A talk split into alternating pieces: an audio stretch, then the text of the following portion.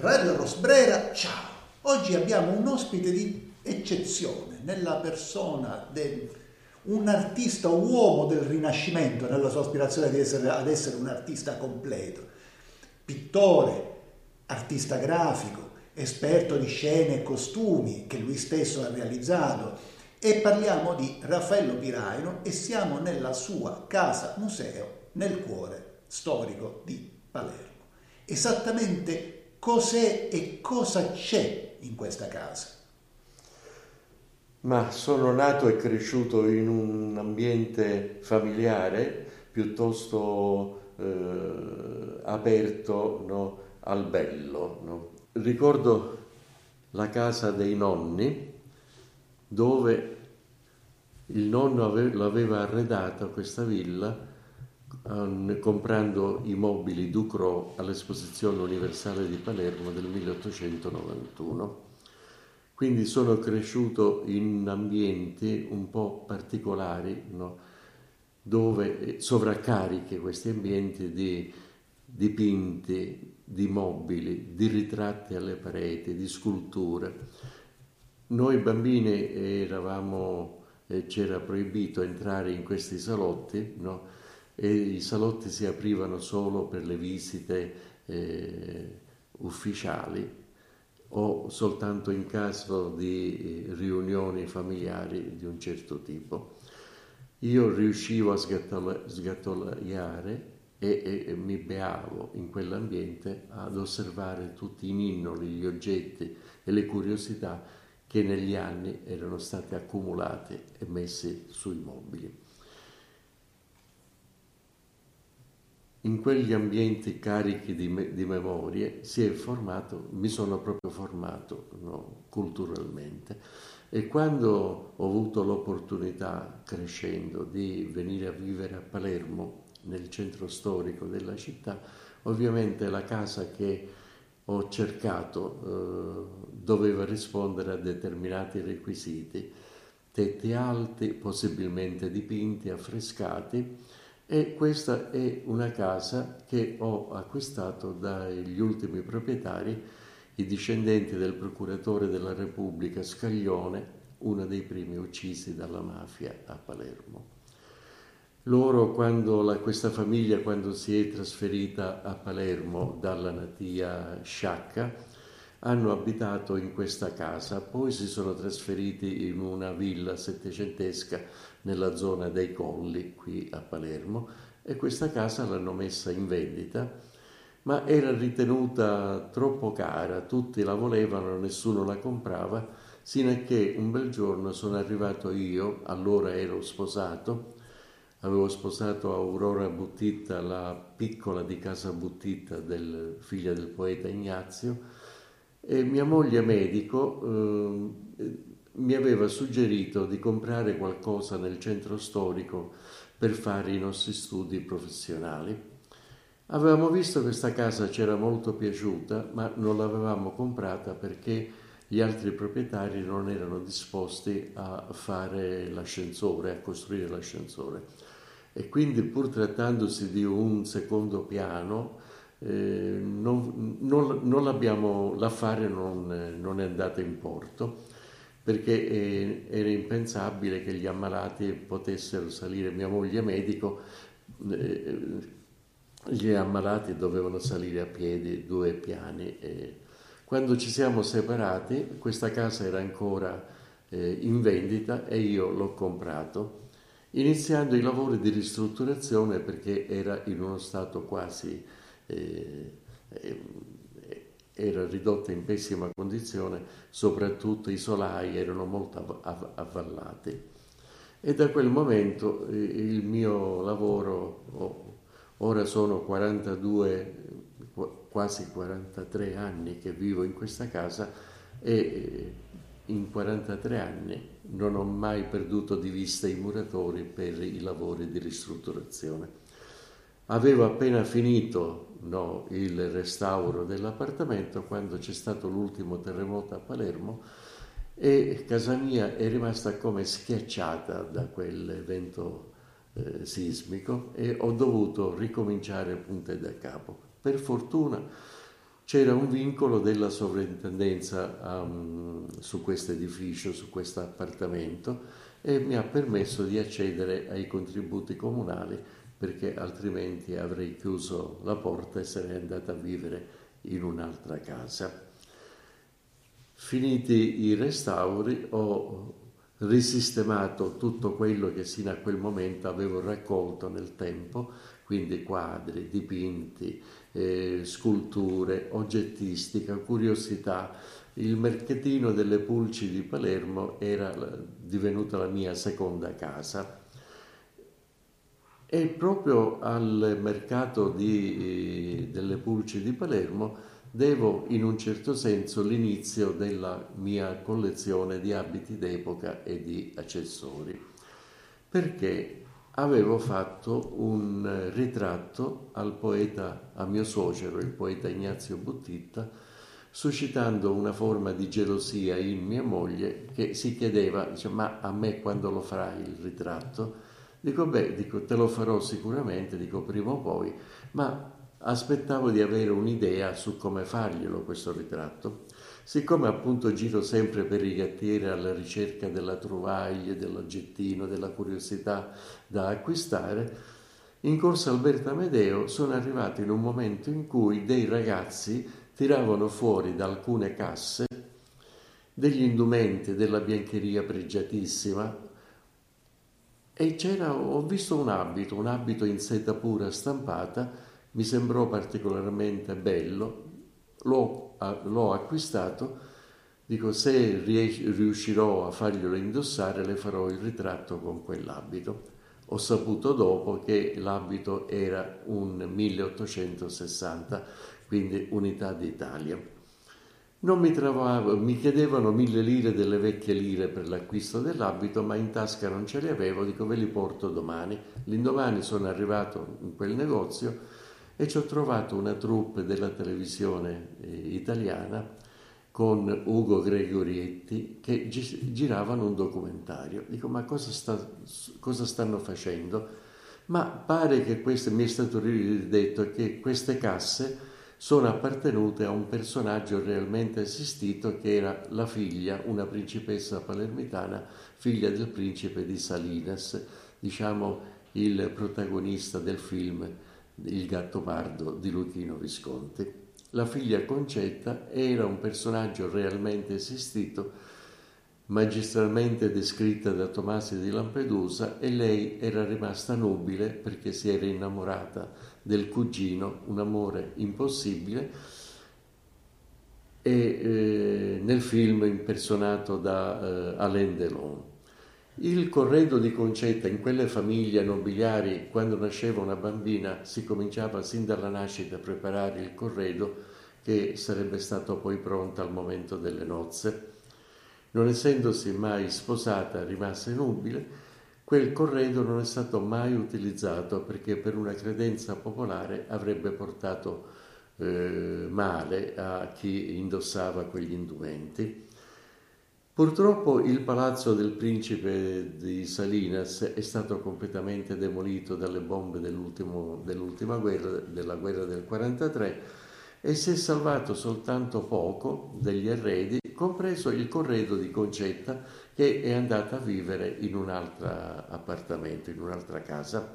Alla sua morte quel corredo è finito appunto dai rigattieri perché il proprietario della casa rivendicava eh, ne rivendicava il possesso.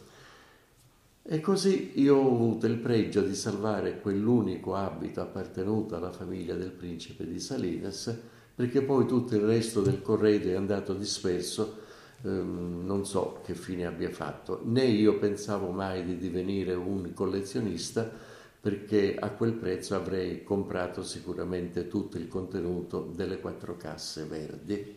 Mi riallaccio una, alla data 1860, in realtà un po' dopo. Allora è vero che nelle collezioni di questa casa c'è ogni sorta di bellezza e diverse collezioni che formano un'unica collezione, ma mi sembra di poter dire che c'è un penchant, che tra l'altro poi si traduce anche nella sua opera, per la stagione immediatamente successiva, cioè quella del simbolismo, dell'Art Nouveau, del Liberty, e quella della fine dell'Ottocento, primi del Novecento.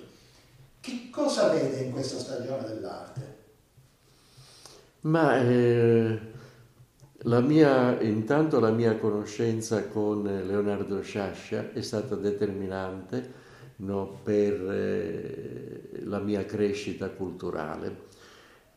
E è stato occasionale il mio incontro con Leonardo Sciascia che viveva ancora a Caltanissetta, aveva lasciato la sua Racalmuto e si era trasferito a Caltanissetta. Contava poi di, come è avvenuto, di trasferirsi definitivamente a Palermo dove aveva acquistato un appartamento e eh, io, giovanissimo studente di accademia, assieme a due miei compagni di corso, Maurilio Catalano e Andrea Volo, abbiamo fondato una piccola galleria.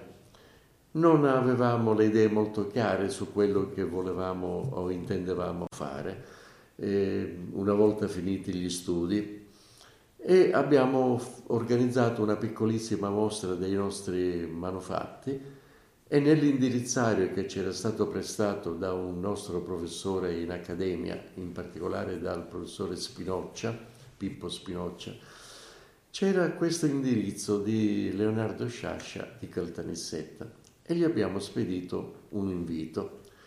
Risultato, nel giro di pochi giorni mi è tornata indietro, mi è arrivata una lettera a firma Leonardo Sciascia dove mi ringraziava per l'invito che gli avevo fatto dicendomi che eh, alla prima occasione sarebbe, eh, sarebbe, ci saremmo incontrati e mi proponeva di acquistare l'opera riprodotta in catalogo.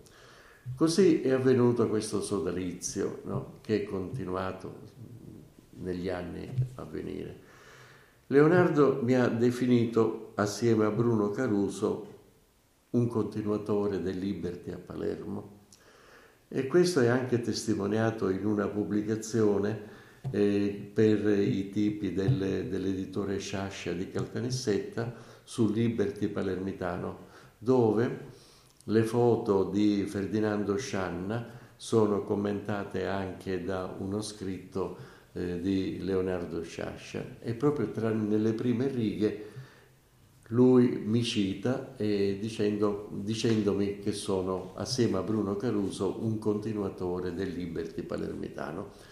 Ma eh, se lo sono, se lo ero e se lo sono o se lo sono di, di, diventato, era assolutamente inconsapevole.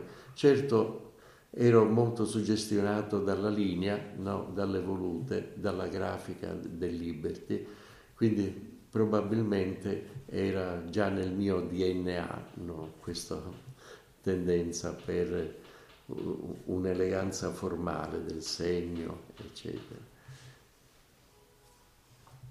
Poi mi sono immerso, una volta che eh, ho continuato a dipingere, eh, ho cominciato a leggere più specificamente il, il Liberty palermitano, a documentarmi ed effettivamente ho trovato moltissime affinità tra quello che a livello inconscio producevo e quello che invece altri artisti avevano già fatto nella loro produzione. Ma quindi in tutto questo esiste una dimensione di nostalgia o no? No, no, no, no, più che nostalgia, la nostalgia è, sicuramente è, è sempre in un, si, si, guarda sempre al passato, eh, al nostro passato.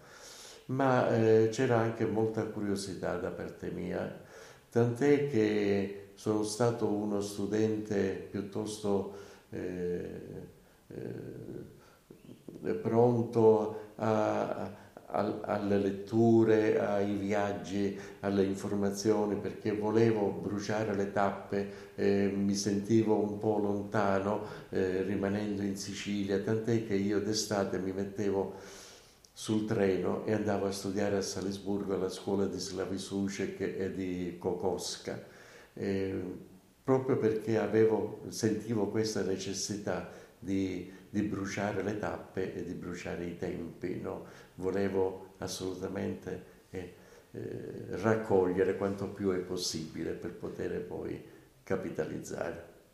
In questo senso e anche in altri, come è cambiato lei a 85 anni, come è cambiato il mondo dell'arte in questi decenni?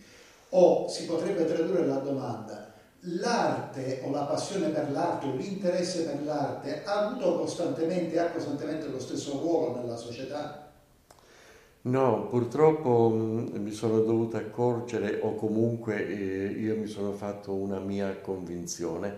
Premetto che come pittore sono ormai oltre 40 anni che non ho più dipinto, non ho più fatto mostre, anche se le mie mostre a Palermo erano attese, avevano un riscontro eh, economico notevole perché si vendeva, vendevo con facilità. E poi con sponsor come Leonardo Sciascia che mi ha scritto due o tre testi di presentazione in catalogo veramente insomma non avevo altro a cui aspettarmi, però mi sono reso conto che nel tempo eh, il lavoro eh, fatto dai critici d'arte non, eh, hanno allontanato noi giovani artisti, dal, da, figurativi tra l'altro, da da, dalla critica d'arte ufficiale che si stava operando in, in Italia. E quindi il, il pressapochismo, eh, la corsa, la, il successo, insomma, non, mi accorgo eh, che oggi per esempio le accademie d'arte, eh, le, le accademie di belle arti, non è da anni che sono sparuti gli artisti che riesce a, a mettere sul, stabilmente sul mercato. E quindi io ho deciso di non, non, non avendo più confronto, eh, ho deciso di non dipingere più e di dedicarmi al collezionismo. Che cos'è l'arte? Ma una bella domanda, che cos'è? È qualcosa che in un modo o nell'altro ciascuno di noi si porta dietro, no? E, e, manifestazione, secondo me, la manifestazione del bello è poter circondarsi no, di oggetti, di dipinti, ma anche nel campo della, della moda, dell'abbigliamento, eh, eh, non bisogna mai sottovalutare nessun aspetto del nostro vivere,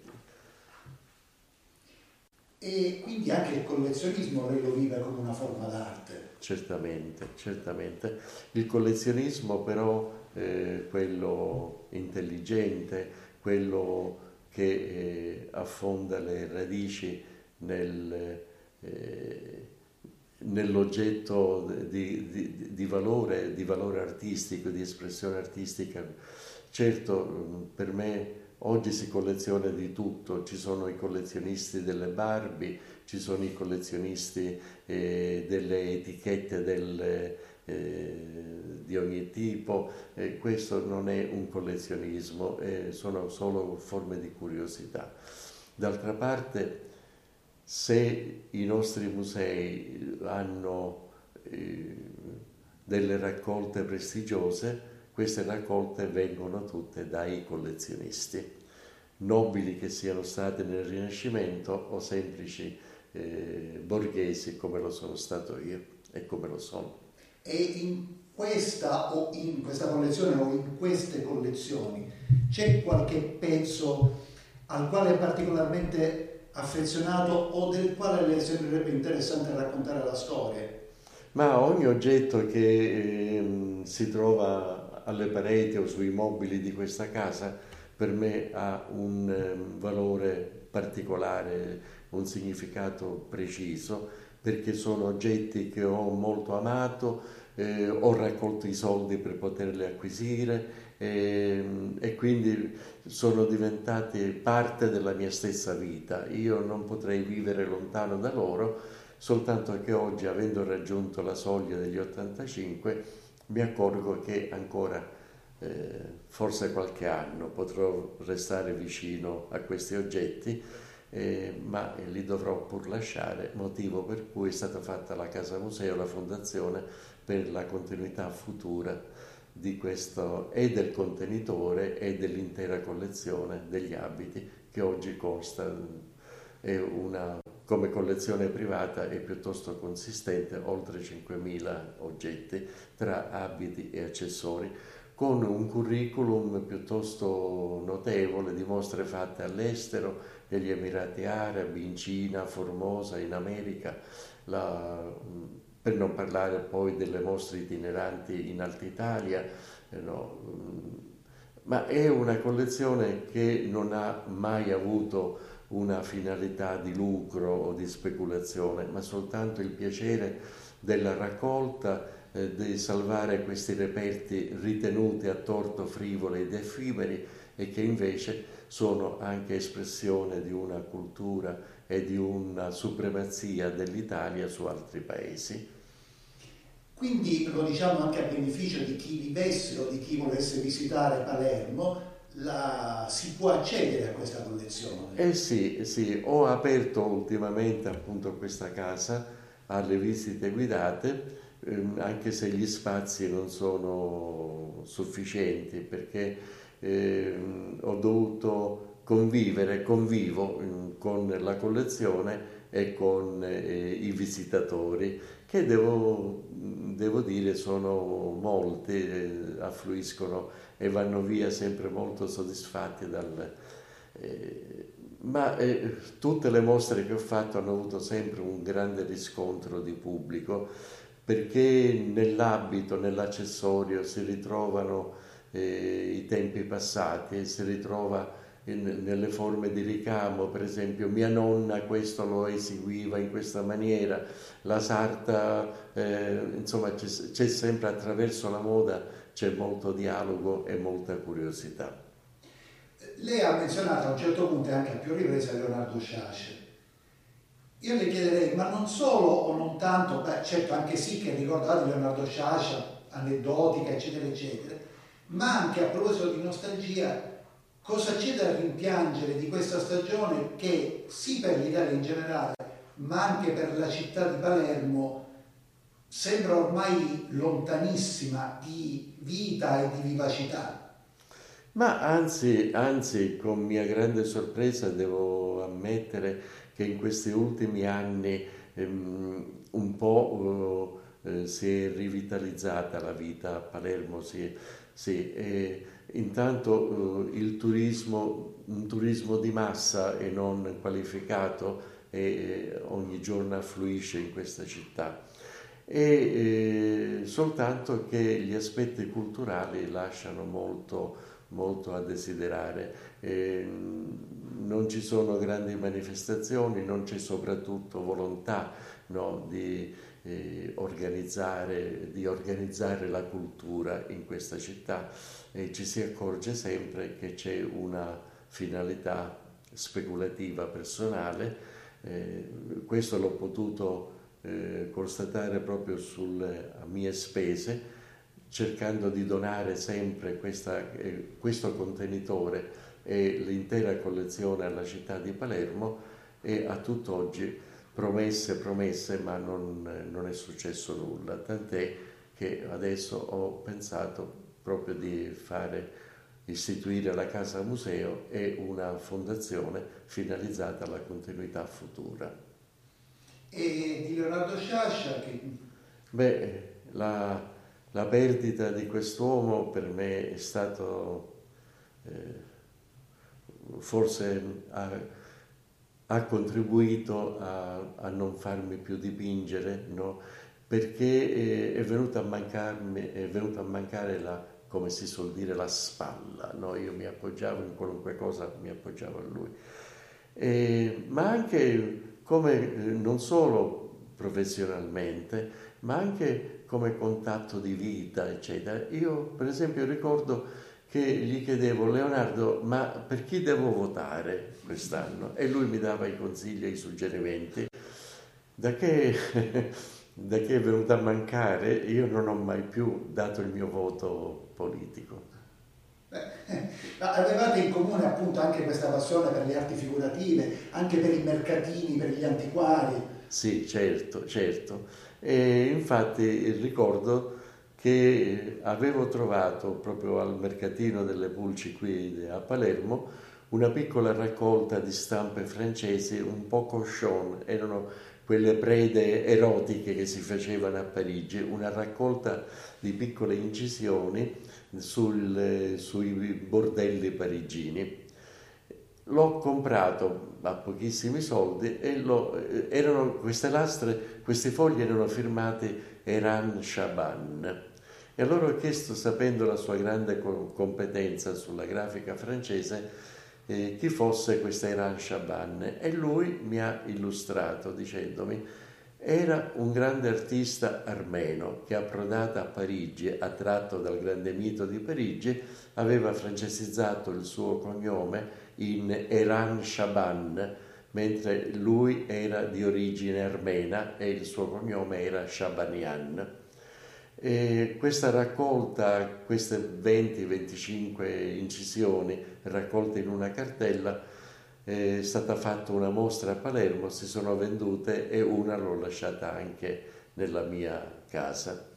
Ogni pomeriggio lui arrivava eh, intorno alle 18 in galleria, quasi sempre accompagnato dall'avvocato Perna e dal giudice Nasca, che erano i suoi angeli custodi e avevano compiuto il giro delle librerie palermitane, andavano da Flaccovio, eh, bighellonavano un po' in giro, poi Leonardo eh, faceva un po' di spesa e spessissimo arrivava con i sacchetti della spesa in galleria, anche perché poi lì sapeva che c'ero io che gli avrei dato un passaggio in macchina, per, lo, lo avrei riportato a casa era terrorizzato dalla presenza in galleria delle pittrici palermitane che lo assillavano e lui scappava, appena ne individuava una, scappava letteralmente perché eh, non, non, ha mai creduto alla, alla, alle pittrici palermitane, soprattutto a certe pittrici dell'aristocrazia palermitana no, che lo assillavano per avere un breve, anche un breve testo di presentazione in catalogo, per cui fuggiva da loro. E, e che altro dire? Eh, sì, ma una volta mi ha detto, dice, ma no, dice, dammi del tu, anzi, dice, gli amici miei dice, mi chiamano Nanà. Si chiamami Nanà e io lo chiamavo Nanà.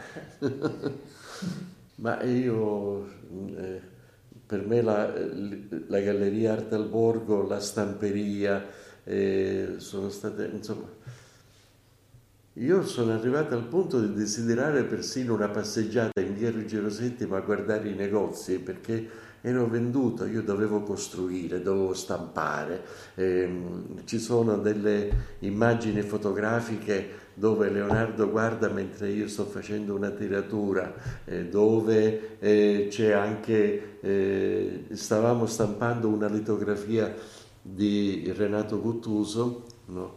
e, e c'è io tiro fuori questa litografia, da, da, la stacco dalla pietra litografica e presenti erano Leonardo Sciascia e lo stesso Renato Guttuso che stanno guardando quello che era la stampa, come era venuta la stampa. Ma insomma, tante, tanti piccoli ricordi per molte possono essere insignificanti, ma per me sono stati fondamentali. Lei viene tra l'altro da una gloriosa tradizione familiare che ha varcato anche l'Oceano Atlantico. Certamente. Dunque, la mia famiglia è un, una strana famiglia. Intanto una famiglia patriarcale tipica siciliana, no? composta eh, dal 50% industriali ante litteram. Io non sono proprio di Palermo, ma dell'immediata provincia Casteldaccia, a soli 10 km dalla città. Lì la mia famiglia aveva mulini e pastifici. L'altro 50% erano artisti di altissimo livello, pittori, scultori, architetti. Eh, un fratello del nonno paterno, Pietro Piraino, è stato un grandissimo scultore. Lui giovane a, eh, il duca di Salaparuta ha visto in questo ragazzo delle grandi capacità eh, artistiche e lo ha eh, indirizzato allo studio dello scultore Ragusa e il giovane si è formato al, presso quello studio. Si aggiudicava tutti i concorsi ufficiali qui a Palermo in Sicilia ed è stato molto osteggiato dalla, dagli artisti eh, dell'epoca, dagli scultori dell'epoca, quali Rutelli, eh, Civiletti ed altri. Tant'è che ha lasciato la città di Palermo, si è trasferito a Roma iniziando poi una brillantissima carriera di scultore e divenne ritrattista ufficiale della casa di Casa Savoia, e si continuava ad aggiudicarsi tutti i concorsi pubblici che venivano banditi, sin che ha aperto un grande studio tra via Margutta e via del Babbuino, frequentatissimo dalla eh, dalla, da, dalla, nobiltà romana che si faceva ritrarre no, dallo scultore Pietro Piraino. Un giorno è entrato nel, nel suo studio il console boliviano e eh, è nato un grande eh, rapporto di, di, amicizia e di collaborazione eh, artistica, commissionandogli i grandi complessi monumentali che sono stati realizzati in Bolivia, dal monumento a Simone Bolivar all'eroe di Cochabamba al, ad altre e tante altre. Eh. Infatti nel 1950 eh, era stato la famiglia, i discendenti della famiglia Patigno, re dello Stagno, erano eh, sono venuti a Roma a cercarlo per commissionargli il grande monumento celebrativo della famiglia, ma un attacco di angina pectoris se l'è portato via. Ha lavorato tutta la vita no, senza grandi ambizioni personali, lui non si è mai mosso, allontanato da, da Roma, per montare i monumenti in Sud America mandava i suoi assistenti che poi, ma anche seguivano la traduzione in marmo a Carrara oppure la fusione in bronzo a Napoli delle, delle grandi statue. È stato un artista che lo si può definire del piccolo e del grande, per lui le dimensioni non avevano nessun eh, valore, dal piccolissimo oggetto, dalla statuina eh, alle, eh, alle, alle grandi statue monumentali gigantesche no? eh, che si trovano anche sulle Ande. Il Cristo delle Ande è opera dello zio di Pietro Piraio. C'è qualcosa anche in questa collezione? In questa collezione c'è qualcosa, sì. Piccolo, quello che sono riuscito ad, ad avere, che facevano parte della, di famiglia. Per il resto mio padre, giovane industriale, particolarmente sensibile alla, alla musica, no? lui ad orecchio suonava pianoforte, violino, mandolino, no? ogni anno prendeva una barcaccia al Teatro Massimo a Palermo e a turno si portava uno dei figli a vedere eh, le opere, no? perché sin da piccoli dovevamo essere educati alla buona musica. Certo, io da bambino ricordo un'edizione in tedesco del Tannhäuser che mi sono dovuto sorbire per intero, no, è stata una grande sofferenza. eh, ma papà ventenne va a Napoli a fare il servizio militare in divisa per fare la foto ricordo entra in uno studio fotografico del signor Raffaele Papov lì c'era una ragazzina la figlia Giulia, di 17 anni, amore a prima vista, si sposano e io sono uno dei cinque risultati, anzi il quarto no, dei cinque figli che hanno avuto. Mamma era di origine, era nata a Napoli, ma di origine russa e francese, tant'è che portava il cognome Papov. Eh, I suoi antenati, del quale ho qui anche le foto scattate a Parigi, eh, Andrei Papov, giovane diciottenne, lascia l'Ucraina, Kiev, e si trasferisce nei primi anni del, dell'Ottocento, si trasferisce a Parigi, dove sposa una ragazza francese a nome Hélène Lansen. Hanno avuto dei figli, uno di questi discendenti lascia la Francia e si trasferisce a Napoli, dove è iniziata a Napoli la dinastia dei Papov. Due fratelli, Raffaele ed Enrico. Raffaele poi è divenuto mio nonno e io ne porto il nome perché in effetti il mio vero nome è Raffaele, ma per un errore di trascrizione anagrafico al comune di origine ormai sono ufficialmente Raffaello. Non... La, la pittura era proprio un destino. sì. E, e, il nonno, nonno Raffaele, sia a Napoli che in provincia napoletana, ha aperto una catena di studi fotografici. Tant'è che noi abbiamo un archivio fotografico di famiglia notevolissimo proprio perché ogni qualvolta ci si incontrava il nonno si scatenava a fotografarci tutto, tutti, tutti quanti e firmava le sue foto con grandi svolazzi. No? L'altro fratello invece eh, si chiamava Enrico, ha aperto una catena di lavanderie, lavanderie industrializzate che eh, sia a Napoli che in provincia, anche queste, ed erano altamente specializzate per eh, la, il plissé. No? Invece per fare sognare noi che l'arte del Novecento in larga parte l'abbiamo letta e sognata sui libri, abbiamo lasciato cadere, ho lasciato cadere io erroneamente prima riferimenti al, ai suoi viaggi in Austria. Che sì. cosa ci può dire di quel mondo?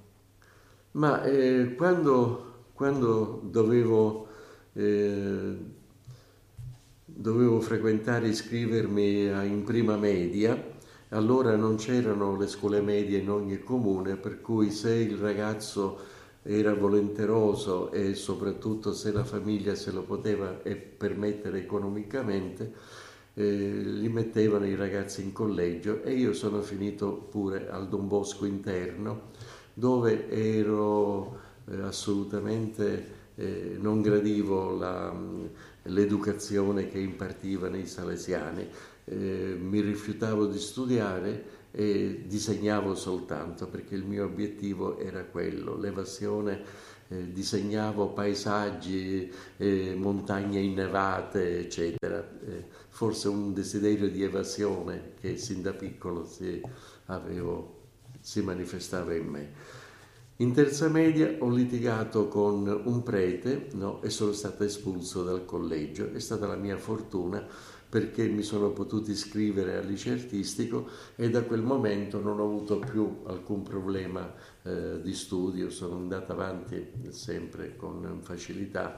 Eh, eh, D'estate addirittura lasciavo la Sicilia, lasciavo Palermo e mi trasferivo a Salisburgo alla scuola di Slavi Sucek per le tecniche grafiche e alla scuola di Oscar Kokoska che allora imperava. C'era questa scuola internazionale a Salisburgo perché volevo proprio uscire dai confini un po' restrittivi che, delle, dell'isola.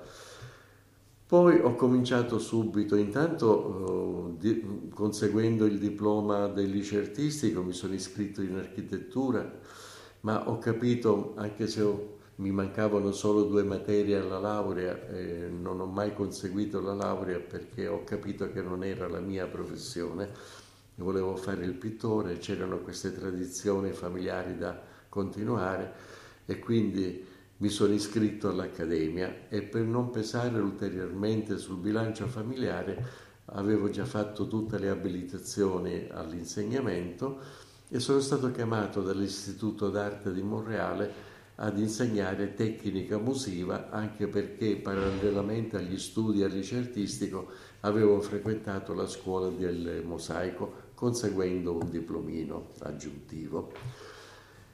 Dopodiché eh, sono passato ad insegnare eh, figura disegnata al liceo artistico dove ancora c'erano i miei professori, mi sembrava più gratificante l'ambiente e poi ancora eh, sono andato ad insegnare all'Accademia di Belle Arti eh, dopo, eh, cioè quando il Teatro Massimo mi ha chiamato a fare scene e costumi per delle opere, proprio per quella forma di gratificazione professionale no, per cui sono stato chiamato come pittore a lavorare in teatro. Poi è arrivato il cinema, la televisione, la prosa, ho lavorato anche con grandi registi eh, americani e soprattutto ho avuto l'opportunità di conoscere e di apprezzare eh, grandi artisti, architetti come Mario Chiari, responsabile di quasi tutte le scenografie dei film di Lucchino Visconti, per non parlare poi di Piero Tosi, dal quale ho ricevuto un complimento particolare. Quando ci siamo ritrovati entrambi a Palazzo Chigi ad Ariccia per una grande mostra celebrativa sul Gattopardo già perché si erano girate molte scene interne a, proprio a Palazzo Chigi ad Ariccia. In quell'occasione io ho, ho, esposto, avevo già iniziato da tanti anni la mia collezione di abiti d'epoca, ho esposto 84 pezzi tra abiti e accessori relativi all'unità d'Italia, quindi al decennio descritto dal, nel Gattopardo. E, Piero Tosi eh, espo, esponeva i suoi bozzetti, i suoi costumi e anche alcuni abiti di scena, quelli superstiti che sono stati ritrovati e confezionati dalla ditta Peruzzi di, di Roma. Proprio Piero Tosi nel vedere gli abiti miei della collezione eh, mi ha fatto mi ha, un giudizio particolarmente gradito e mi ha detto, dice, Caro Piraino, nel guardare gli abiti della tua collezione, se a suo tempo io avessi avuto per le mani una collezione come la tua, cioè non mi sarei dannato ad andare in giro per i musei di provincia a copiare la ritrattistica dell'epoca, perché allora ancora eh, la, il libro del costume non erano così diffusi in Italia così come lo erano già in Inghilterra, ad esempio.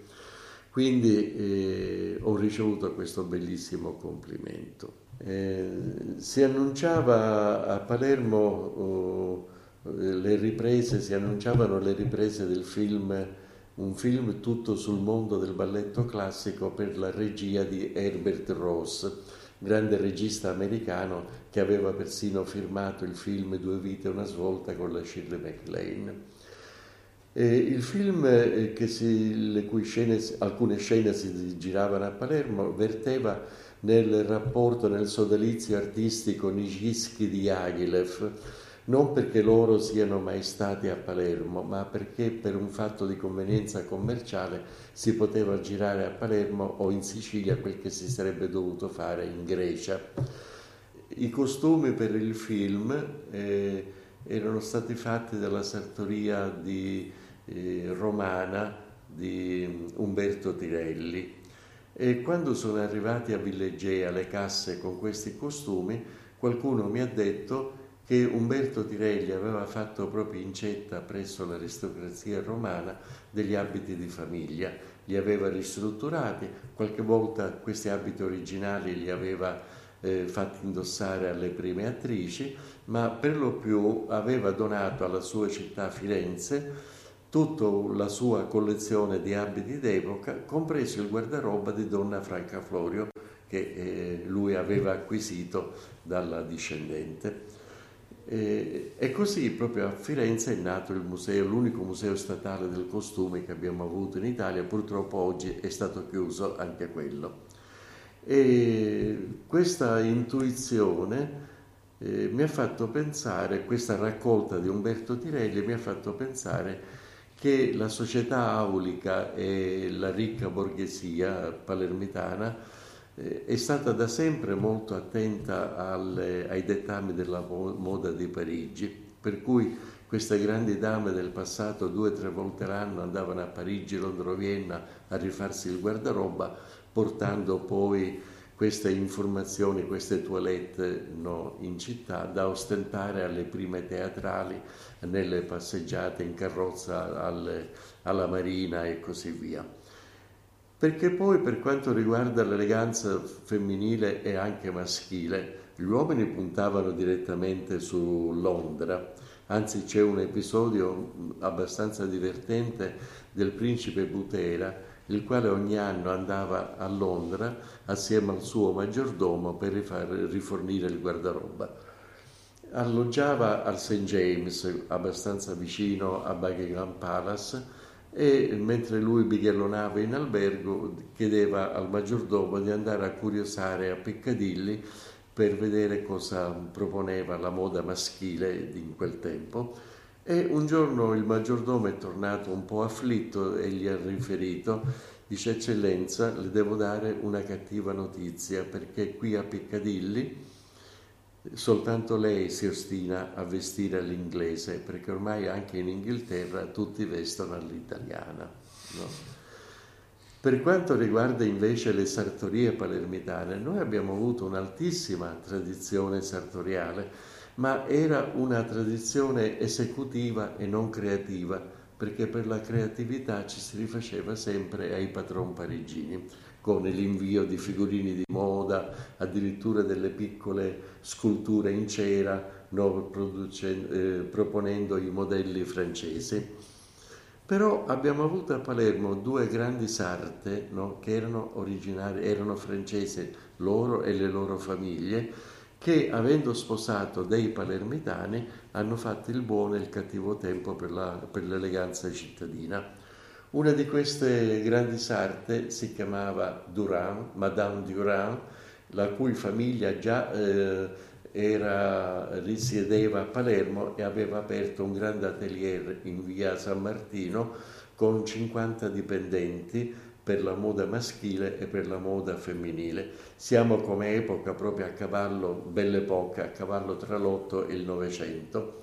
L'altra grande sartoria, ah, e Madame Durand aveva sposato anche Ducrot, il mobiliere. No?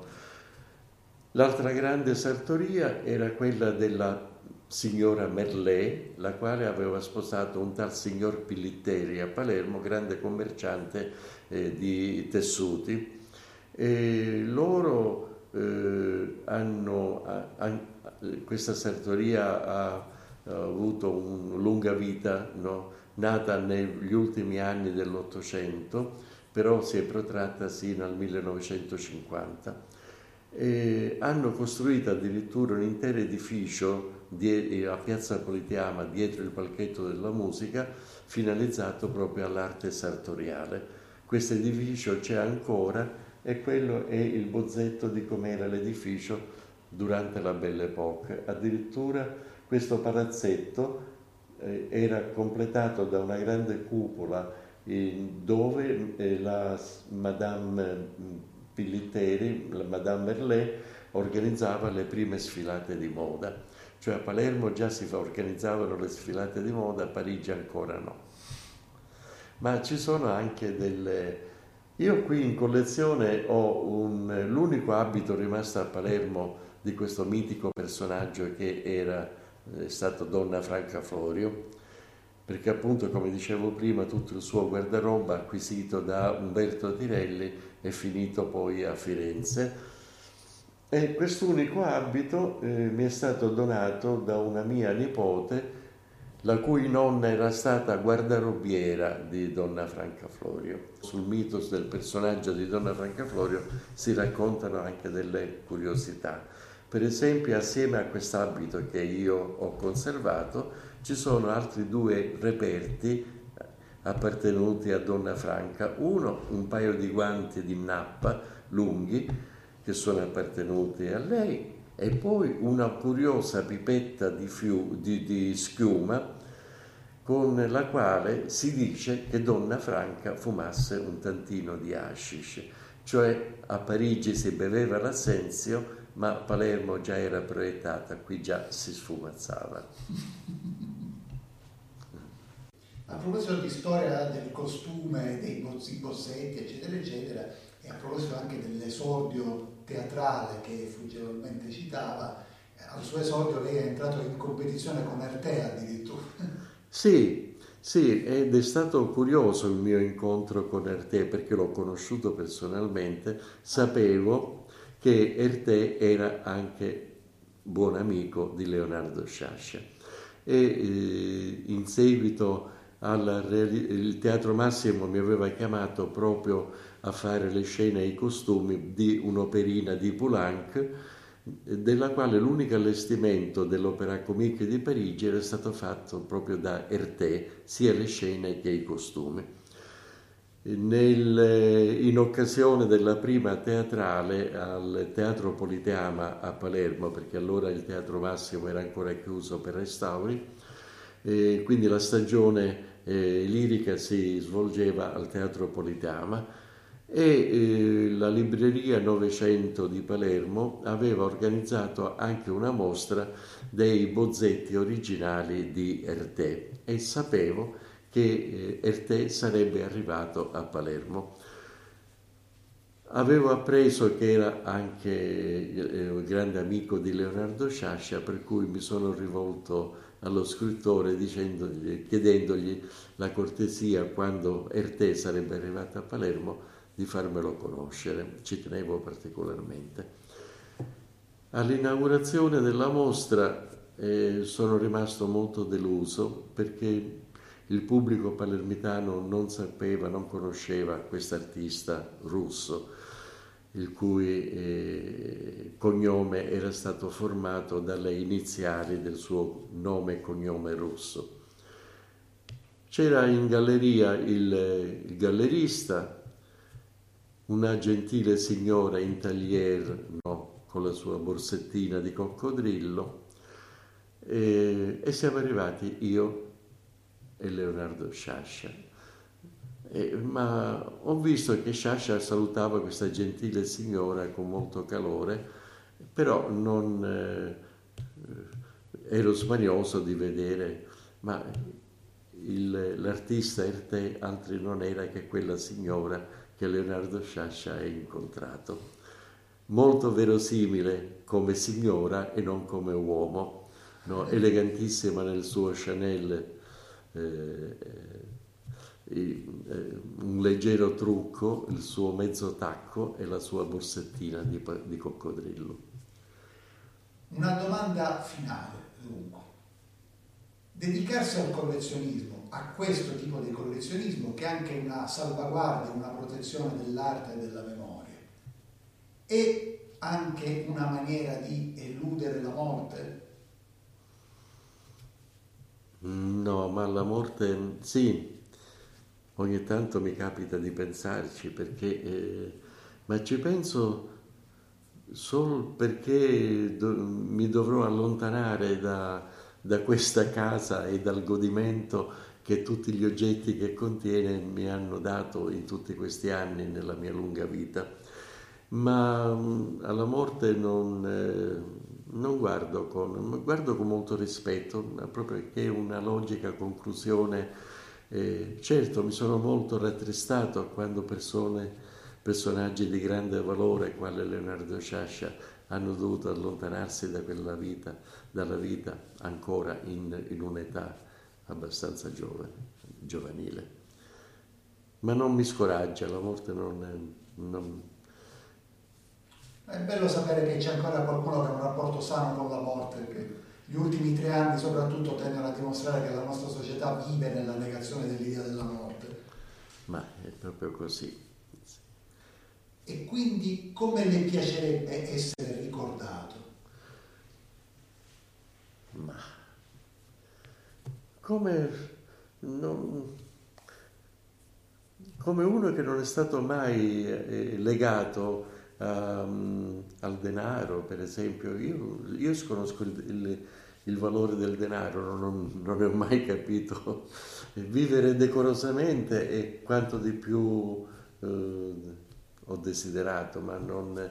Eh, la villa al mare, l'automobile, lo yacht, che se ce l'hanno i miei amici di questo io ne sono molto contento perché ne posso usufruire gratuitamente, ma non, non ho mai avuto ambizione di questo tipo. E Sì, eh, mi scoraggia l'idea che di non poter portare a termine tutto il mio programma che è ancora vasto e pieno di, di cose da fare. Eh, eh, vorrei scrivere ancora tanto, eh, ho pubblicato abbastanza, ma c'è ancora tanto da fare, tanto da, da dire, perché ogni tanto i ricordi affiorano e sono sempre dei bellissimi e produttivi ricordi che possono tornare utili alle generazioni future. Grazie. Grazie a te.